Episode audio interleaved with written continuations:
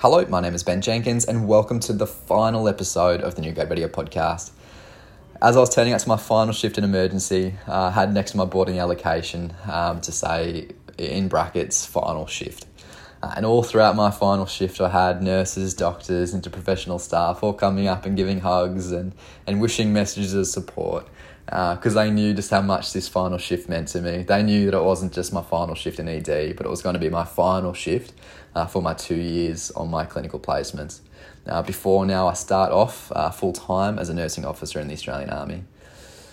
Uh, so my final few shifts, it was um, was a really good way to finish. Similar to how I mentioned with uh, that final episode for I C U, uh, I had two students on my two final days in E D that were both uh, going into graduate positions next year within the emergency department.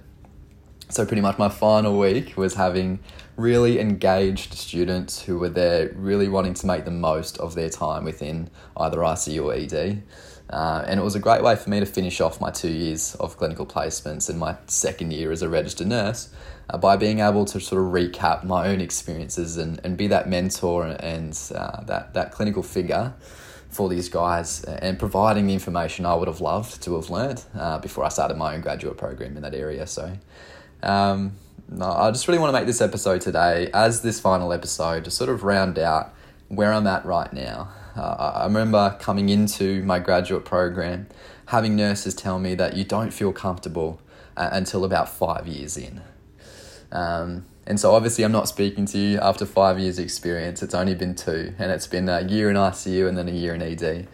Um, so let me provide some updates of where I'm at right now. So I'm going to speak on two different perspectives. Number one, from the emergency department.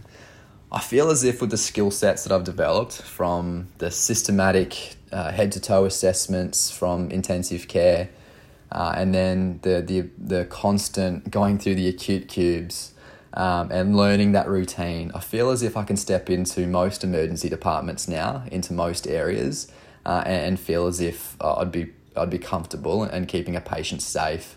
As I, de- I think I've developed a pretty good systematic uh, assessment of patients. Um, The areas that I feel like I would certainly love to keep pursuing uh, would be the resus area, uh, especially in the in the type of um, environment that I was in, being a, a major trauma centre's emergency department.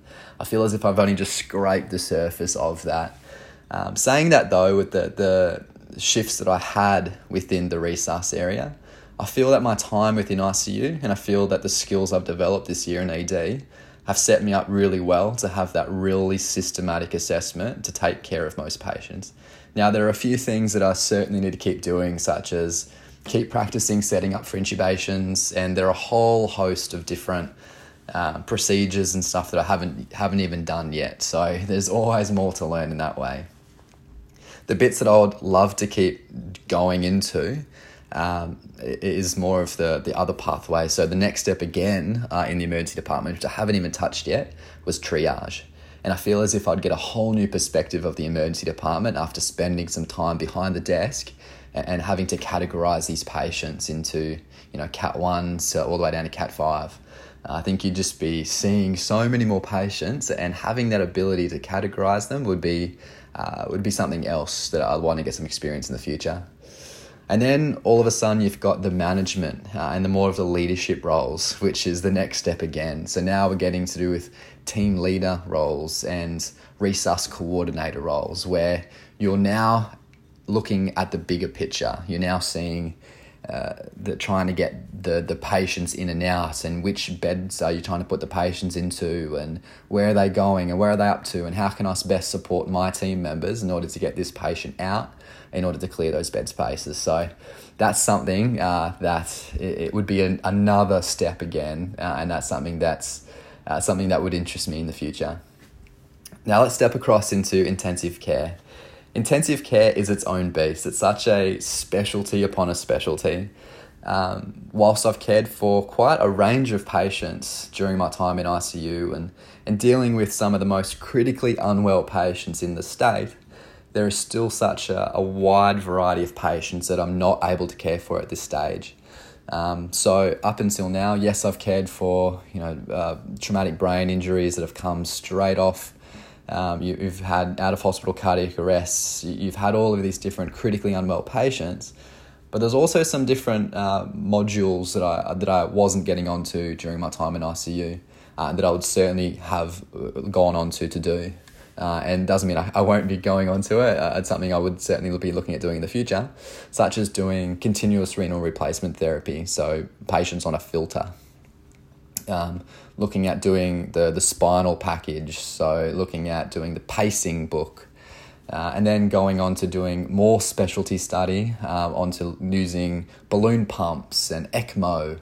Uh, and then after you sort of round out all of that time and getting proficient at that, Uh, and getting some years of experience in that sort of area, um, you'd then be looking at the next step in the clinical pathway uh, of doing uh, roles such as your outreach nurses.